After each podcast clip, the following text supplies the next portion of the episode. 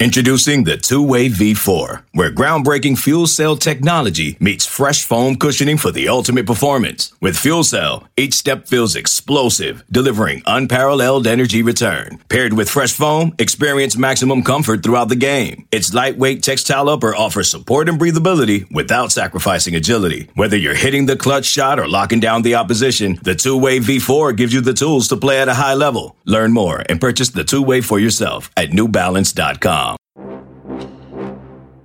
Thank you.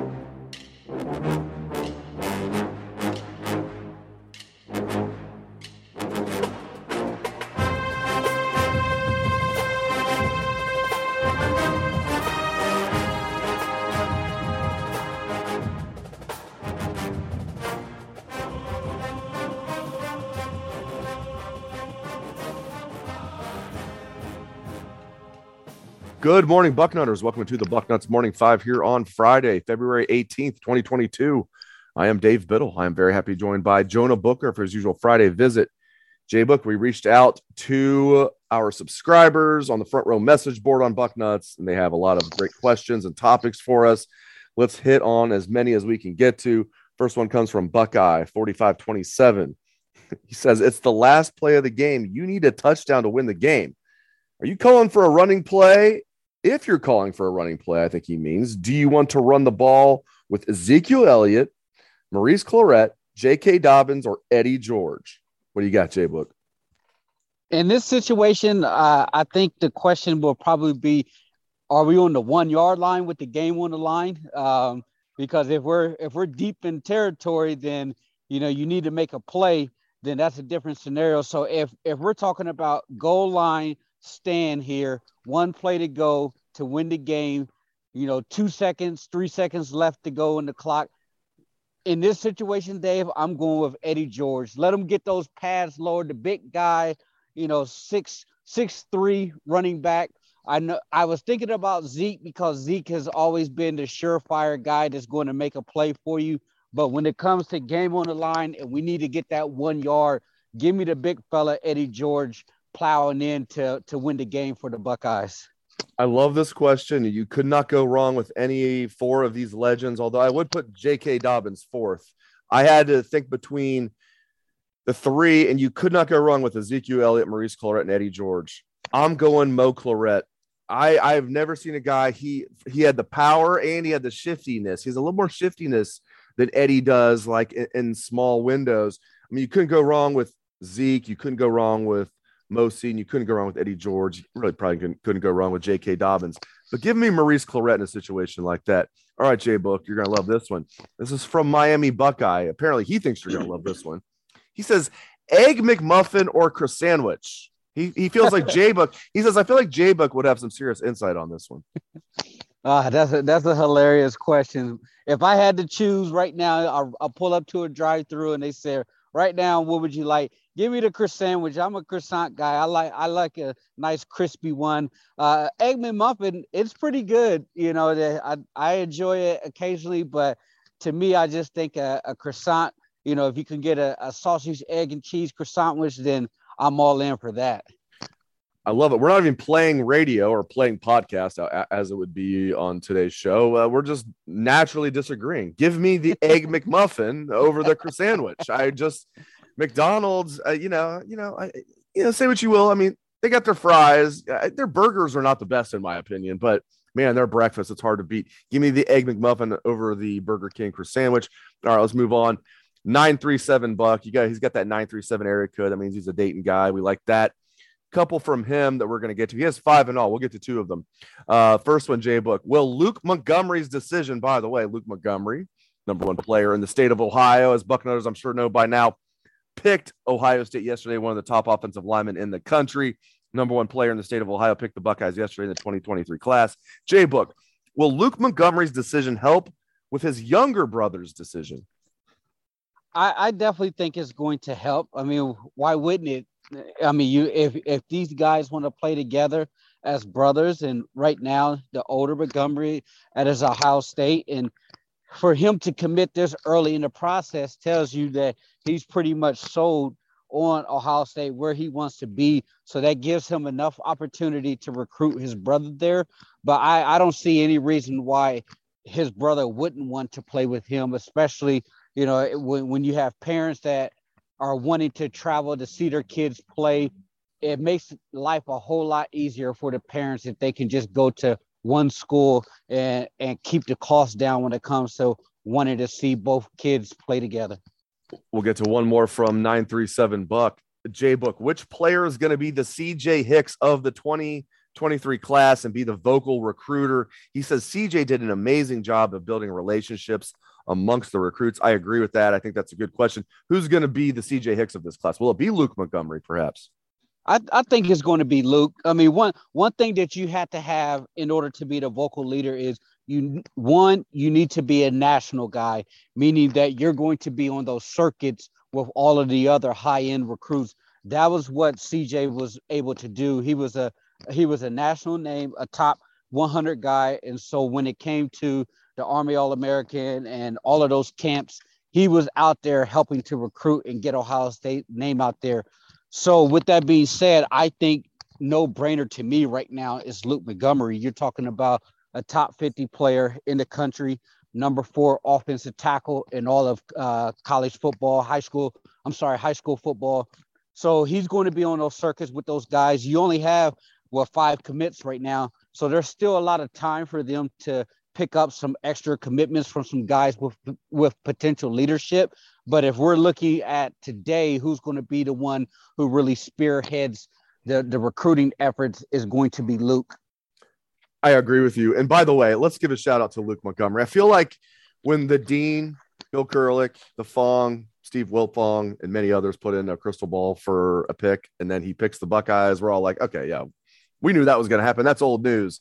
Come on, let my fault. I mean, you know, I, I should have led the show with this. I mean, even though we knew it was coming, what a great get for the Buckeyes getting Luke Montgomery yesterday. Absolutely, and you're talking about the number one uh, player in the state of Ohio it's a big get for Justin Frye. Obviously, Ohio State already had momentum um, with him, and then Frye came over and just pretty much sealed the deal. One of the first order of business once he became the offensive line coach was to reach out to Luke and build that rapport with him. And Luke and his family felt very comfortable. So just being able to get a high end tackle this early in the recruiting process. And then you pair that with uh, Joshua Padilla out of Dayton, the number six guard in the country. So you're off to a pretty good start when it comes to trying to rebuild this offensive line. I know there's a lot of other top targets out there that they're going to try to get, but it was imperative that Ohio State at least comes out of this recruiting cycle with three, maybe four uh, solid tackles here because – once you start having these guys that are currently on the roster starting to depart to the NFL, the depth starts to get a little bit shaky when it comes to true, pure tackles that are currently on the roster. Amen to that. And again, I just didn't want to gloss over Luke Montgomery committing to the Buckeyes, even though we knew it was coming, or we were 99.9% sure. What a great get. And uh, happy to have him as part of the Buckeye family. All right, a few more questions. Eh, probably about five or six more. I hope you got time, Jay Book. These are some good ones. Our guy I got some time. Our guy Kurt Kevin, and by the way, you got a lot of big fans. Kurt Kevin might be like like on the short list of your biggest fans, which is saying a lot. I love how, how he does this. Last week it was just with with an X through it, Michigan question mark when we did this with Bax last Wednesday. Um, today it's just with Kurt Kevin. It's Big Ten doing away with divisions. Go. What do you think should happen? I love, I love it. Do it. Uh, you know, Kevin. I, I would say if if uh, they can do this, this will be the first time that Kevin Warren does anything when it comes to the Big Ten that I actually agree with. The Big Ten East is is currently lopsided compared to the West. The West has never won a Big Ten championship uh, in the in the actual game. So if you're going to drop the schedule down to eight games and you want to start implementing some of these games when it comes to the alliance with the Pac-12 and the ACC, drop it to eight to match the uh, SEC scheduling model, but go ahead and do away with the, the divisions. I know there's going to be some traditionalists out there that that won't like this because it could give you the opportunity for a Michigan versus Ohio State rematch in the Big Ten championship. And I don't mind it. I'm the type of person that said, bring it on. If we need to beat them twice, then so be it. The misery from them will be just as sweeter. And plus, you'll be able to uh, chop down the years what it would take in order to pass them in the overall uh, rivalry uh, records. So do away with the divisions because it, it makes too much sense because it gives, if you're going to do a 12 team playoff day, doing away with the divisions gives the Big Ten the opportunity to get multiple teams in. Because if you're if you're just going to have the the Big Ten West out there, and for whatever reason they upset one of the Big Ten East champions, the Big Ten West is going to the playoffs. They could be, you know, a, a eight and four, nine and three team, and then your Big Ten East team is is pretty much out of it. But I just think that if you do away the divisions, it gives you the opportunity to get more teams in. Our next question comes from Chip Munn. Paraphrasing, Chip wants to know Jay Book. If the Buckeyes were hosting a college football playoff game, would you rather it be at Ohio Stadium or Lucas Oil Stadium? Regards to Chip for the question. Jay Book, your answer. That's that's a great question, Chip. And uh, I've been going back and forth on Twitter this week about that, especially after Gene Smith came out and said that he would prefer if that situation came about that Ohio State would move their uh, first round playoff game to Indy.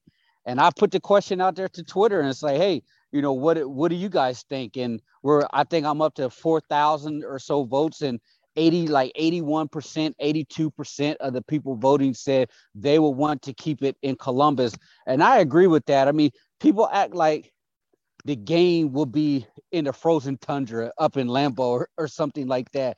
Columbus is mild 40 degrees. Weather is not going to be as bad.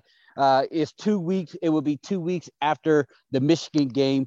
And to me i look at the small business owners in the area. They would they will benefit greatly if Ohio State was able to host a playoff game, the hotels, the bars, the restaurants, the the clothing stores, that would just help generate extra rev- revenue for the local economy. And taking that away would be a shame. I know a lot of people talk about the Ohio State uh, home field advantage is pretty much no longer existent there. It's not as loud as other venues, but you give me a SEC team that comes up to Columbus with a 20 degree different, they're going to feel it even though people say, hey, we're we're an offense that's built for a fast track. My whole motto is you play within the conditions that you're able to play with. Trying to dictate the terms of what you're going to play in is just not how I grew up watching football or play football. If we have weather, so be it. People point to the Michigan game and say, oh, look at that weather but you've beaten Michigan's butt for 20 years. They get the one win, and then people are saying, "Oh, we, we need to play on the fast track." No, you need to have a defense that's going to be able to stop someone. If Ohio State was able to get a, get some stops against Michigan, they were on the verge of putting up 30 some points against Michigan on the road in snow, bad weather, but they couldn't get any stops. Michigan's sole purpose was their sole purpose was to keep the ball out of Ohio State's hands. And how do you do that? You do that by controlling the clock and running the ball down their throats and until Ohio State can prove that they can stop it. And they weren't able to do it. And if they were able to get some stops, then you put up 30 some points on the road if you're able to get the, the possession the extra two or three more times. That's not weather. That's just Ohio State needs to get better on the defensive side of the football and become a more complete football team. That's damn right. Very well said. And if yeah, if there is a college football playoff game and, and, Ohio State has the chance to host, definitely give me that game at the Horseshoe as opposed to Lucas Oil Stadium, regardless of the weather. Very well let, said. Yeah, let me ask you this, Dave. Doesn't that make the program look soft, man? I mean, you, you would pretty much be the only football program in the country with the opportunity to host a home playoff game and you just say, "Hey, I'm, we want to go to a neutral field," that kind of plays into the stereotype that this is a finesse type of program. You think Michigan's going to move a home game out of there? You think Wisconsin or Iowa? No, they're going to they're going to give the SEC some of these body blows and let them deal with this uh, elements that they're not used to and actually use your environment and your home crowd as a home field advantage. You, I mean, pretty much any NFL team north of the Mason Dixon line, they're playing in similar conditions for the next, you know, four or five weeks in the NFL.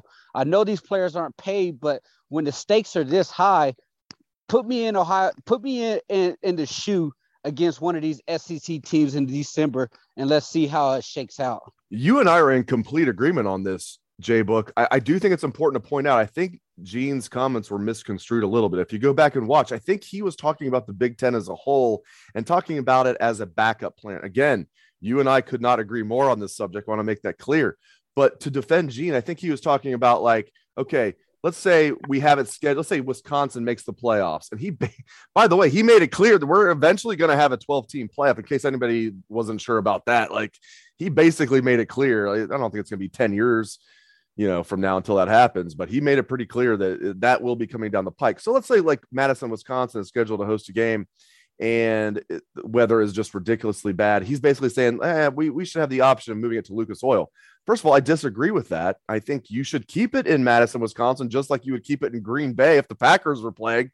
And I think they were misconstrued a little bit. I really think Gene was taken off guard by that. I think he was well prepared for the press conference as a whole. Yeah, this is me defending Gene Smith. I, I actually think he's done a great job overall. Early in his tenure, I was critical of him. I do want to point that out, and I'm gonna get your thoughts on that. I do feel like he wasn't just saying, listen, if we have a home game in the college football playoff when we expand, if it's Ohio Stadium or Lucas Oil Stadium, I'd prefer to be in Lucas Oil Stadium. I don't think that's what he was saying. I think it was a little misconstrued. Your thoughts?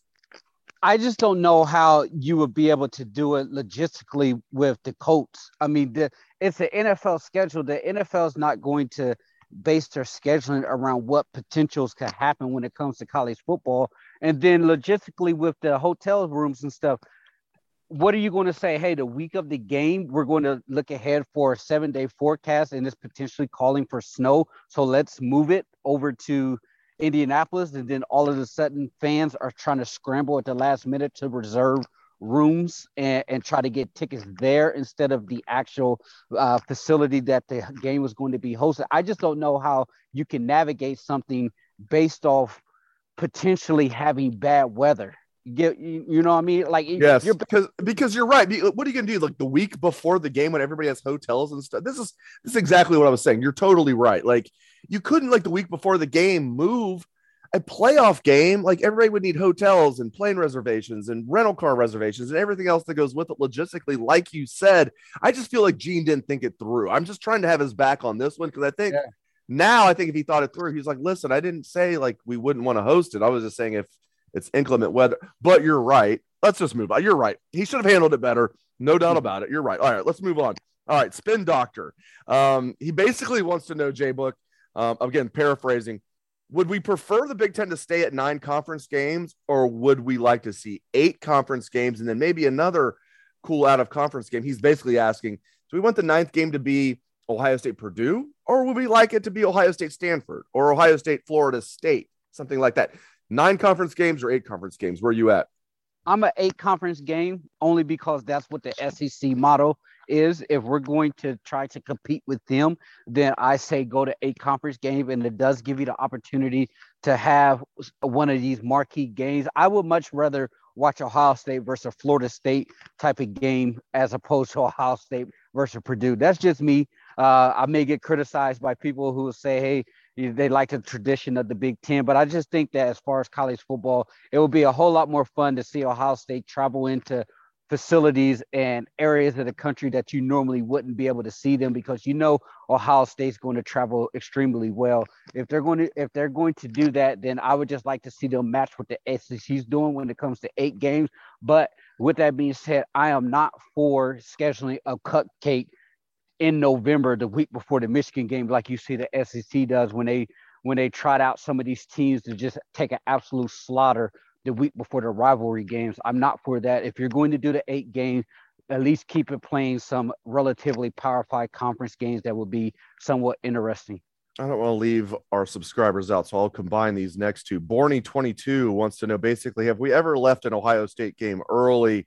My answer to that is hell no. J Book can get into that if he's ever left an Ohio State game early. And also, JCSS454 wants to know if there's any push to begin spring football in the state of Ohio. I haven't heard anything, there should be, but I to answer your question, I don't think there is a push. There should be. But J Buck, have you ever left an Ohio State game early? I've never I've never left an Ohio State game early. I'm gonna I'm gonna ride it out to the very end there. Uh, so that's a no for me. And when it comes to uh, the the spring ball, I mean that's been a talk for uh, since I was in high school, yeah, and nothing yeah, and, yeah. and, nothing nothing's moved there. So I don't suspect that anything's going to happen anytime soon. There, Ohio State, the, the, the Ohio Athletic Association, they definitely need to catch up with modern times. They're so be- behind the times, it's ridiculous. Like I mean, what's it going to hurt to have these kids going out there doing some seven on seven just to polish up? I don't know. I, I just think that they're outdated, and I don't see them changing anytime soon until new leadership, new uh, innovative, younger leadership come in there and take the reins. And by the way, guys can be Deion Sanders in the spring. They can play two sports. Like if you're like a really good baseball player and you play in the football team, Listen, you don't have to pick sides. You're on the baseball team. You can go participate in seven on seven when you can. You're not going to miss a baseball game. If you're a great track and field athlete this spring, you're not going to miss a meet, but you can still have spring. We can have both. Okay. We can have both. Because I know a lot of people are like, well, you know, if we have spring football, then baseball players are not. No, no, no. We can have both. We don't need helicopters like Deion, but we can have both. There's no doubt about it. All right. Silver Streak wants to know Given what we know, Jay Book, about the other Big Ten coaching contracts, how much money is Ryan Day worth? What's his next contract? How much? How, how much is he going to top out at? Are we talking ten million here, nine million? I, I think they're probably going to get him in the nine million range. What do you think, Dave? I mean, yeah, 10, I, yeah. Ohio State, Ohio State typically doesn't like to be the one that sets the market, but I know like a lot of people accused Gene of being a penny pincher, and I think that was the case several years ago. But with the way things are going with, when it comes to contracts, I think Gene has really opened up the checkbook. You can see the way he's paying the assistants, the way he gave Ryan Day pretty much a blank check to go get Jim Knowles. And, and Ohio State is about to be rolling in the dough. I was just reading the other day that mm-hmm. they're expecting that the Big Ten network is going to be pushing $1 billion a year to be divvied up to all the Big Ten teams once the, the new contract comes up for renegotiation because they're looking at potentially spreading it over multiple platforms. So if you're talking about a billion dollars, and that's just going to continue to grow as, as the game of college football grows, then there's no reason why Ryan Day shouldn't at least be in the nine million dollar mark. I, am not sure he's going to be up if he if he can win a national championship um, and, and get Ohio State to be a predominant uh, year in year out just dominant force in college football, then you then you should start talking about making him probably the second highest paid coach behind Nick Saban. But for now, the market is saying that he should be at least at the eight to ten range. So I think a nine would be a pretty pretty good offer if Gene was to make it. Now, our guy Fox R 2001, we're not going to answer his question on today's show, but just want to give him a shout out. We're probably going to do a whole show about this. He basically wants to know a top 10 list a la David Letterman, top 10 favorite Buckeyes, top 10 favorite Buckeye games, top 10 favorite in, individual moments for the Buckeyes, top 10 wins. Guess what? That'll be a topic for an entire show during the summer when we have nothing to talk about. Um, Fox R 2001, we love you, man. Um, we will definitely get to that on a future show. Let's move right along. Bucks grad is trying to kiss J Book's ass here. Bucks grad says J Book is the best I know to touch on this. He leads it off with J Book is the best I know to touch on this. He's not lying. So, mm-hmm. again, paraphrasing defensive backs, when you're defending the pass, okay, and you know, coaches can teach it both ways, and, and it depends on the play. I know you're going to get into that, but like, you know, generally speaking, is it best to turn your head and look for the ball, or is it best to play the wide receiver and kind of like you know you know punch up through his arms. Just break that down. What's the best approach for a db well th- those are two the two predominant ways that college dbs teach it. And it just depends on the actual position coach. I know that some coaches prefer uh, prefer you know playing the hands as the hands go up then you're reading the wide receiver's eyes and then you're punching through the football. Other ones don't like that. Um, some of them believe that you don't see the football, that you're more susceptible of giving up big plays. You're more susceptible of pass interference because you're not getting your head around and you're less likely to get your hands on a football. Me personally, I'm a big proponent of see ball, get ball. If the ball's in the air, I want my defensive backs to be able to be able to hot hawk that football down. Go get the ball, make plays. If you can create turnovers, you're going to help the offense. But if you don't know where the football is at, then you're going to see a lot of situations where we saw under Greg Schiano where the defensive backs had no idea where the football was at and guys were just coming up over top of them making plays and it absolutely drove me crazy.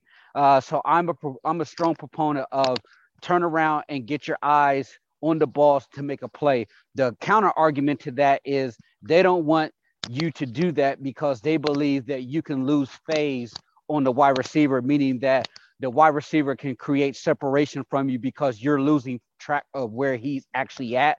But at the end of the day, the ball is going where the ball is going to go, regardless of where the wide receiver is at. So if you're getting your head around and you can locate the football, then that's what I would typically prefer because the odds are you're going to have a lot more success creating a turnover or getting uh, a pass breakup as opposed to punching through uh, the hands and following the eyes as the wide receiver is trying to make a play. My friend, you ready for the last question here on the Bucknuts Morning 25?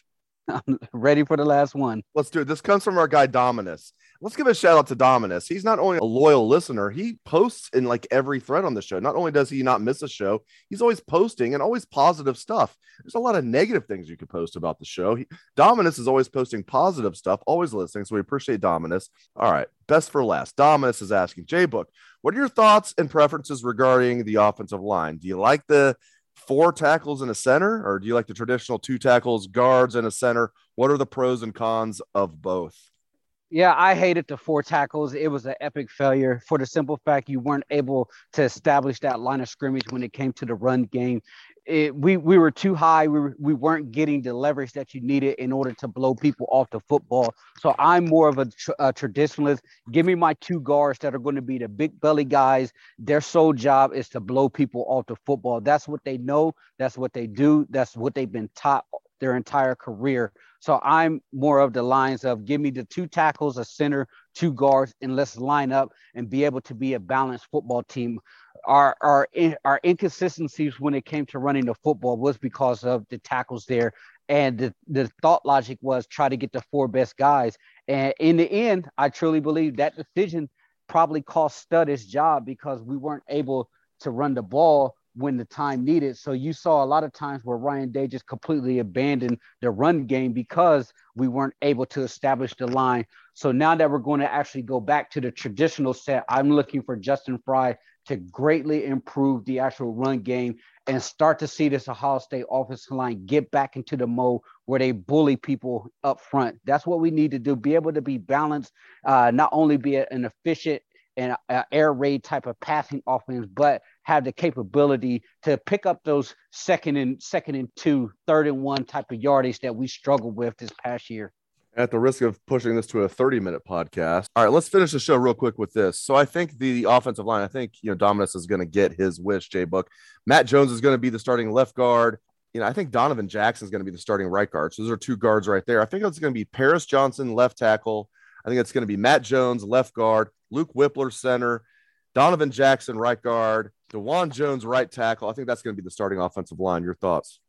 I agree with you, and I think it's going to be a heck of an offensive line, and you definitely have some of those younger guys uh, behind them. I'm curious to see what Harry Miller's going to do once he gets healthy, how that's going to actually play out. But I agree with that starting lineup, and just want to say thanks to all the all the guys on the board for posing those questions. So it was definitely fun going through and answering them. So I appreciate them participating on the board. No doubt about that. Thank you to everybody who submitted questions. Thank you to the great Jonah Booker. He is much beloved for a reason. Thank you, Jay Book. Thank you to all the listeners out there for tuning the show. We appreciate you guys very much. If you like the show, give us a five star review, like, subscribe, all that good stuff. It really helps. Thanks again to Jay Book. Thanks again to all of you. Hope everyone has a great day and a great weekend. Let's hear the Buckeye swag, best damn band in the land.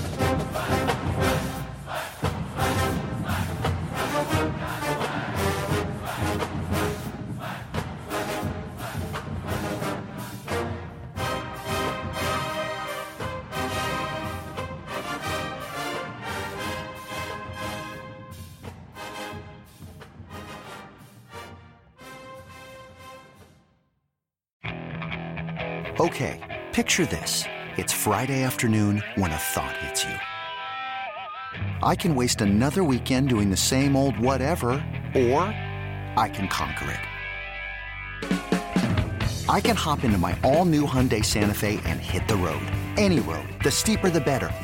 Because my all new Santa Fe is available with HTRAC, all wheel drive, so I can hit the trail without a worry in the world. Heck, with three rows and best in class rear cargo space, I can pack the whole family in with all our gear. We've got available dual wireless charging for our phones, so we'll never lose touch with civilization, and we won't lose touch with the primordial power of Mother Earth. So, which is it? Waste the weekend or do something a little more epic? And conquer it in the all new Hyundai Santa Fe. Visit HyundaiUSA.com or call 562 for more details. Hyundai, there's joy in every journey.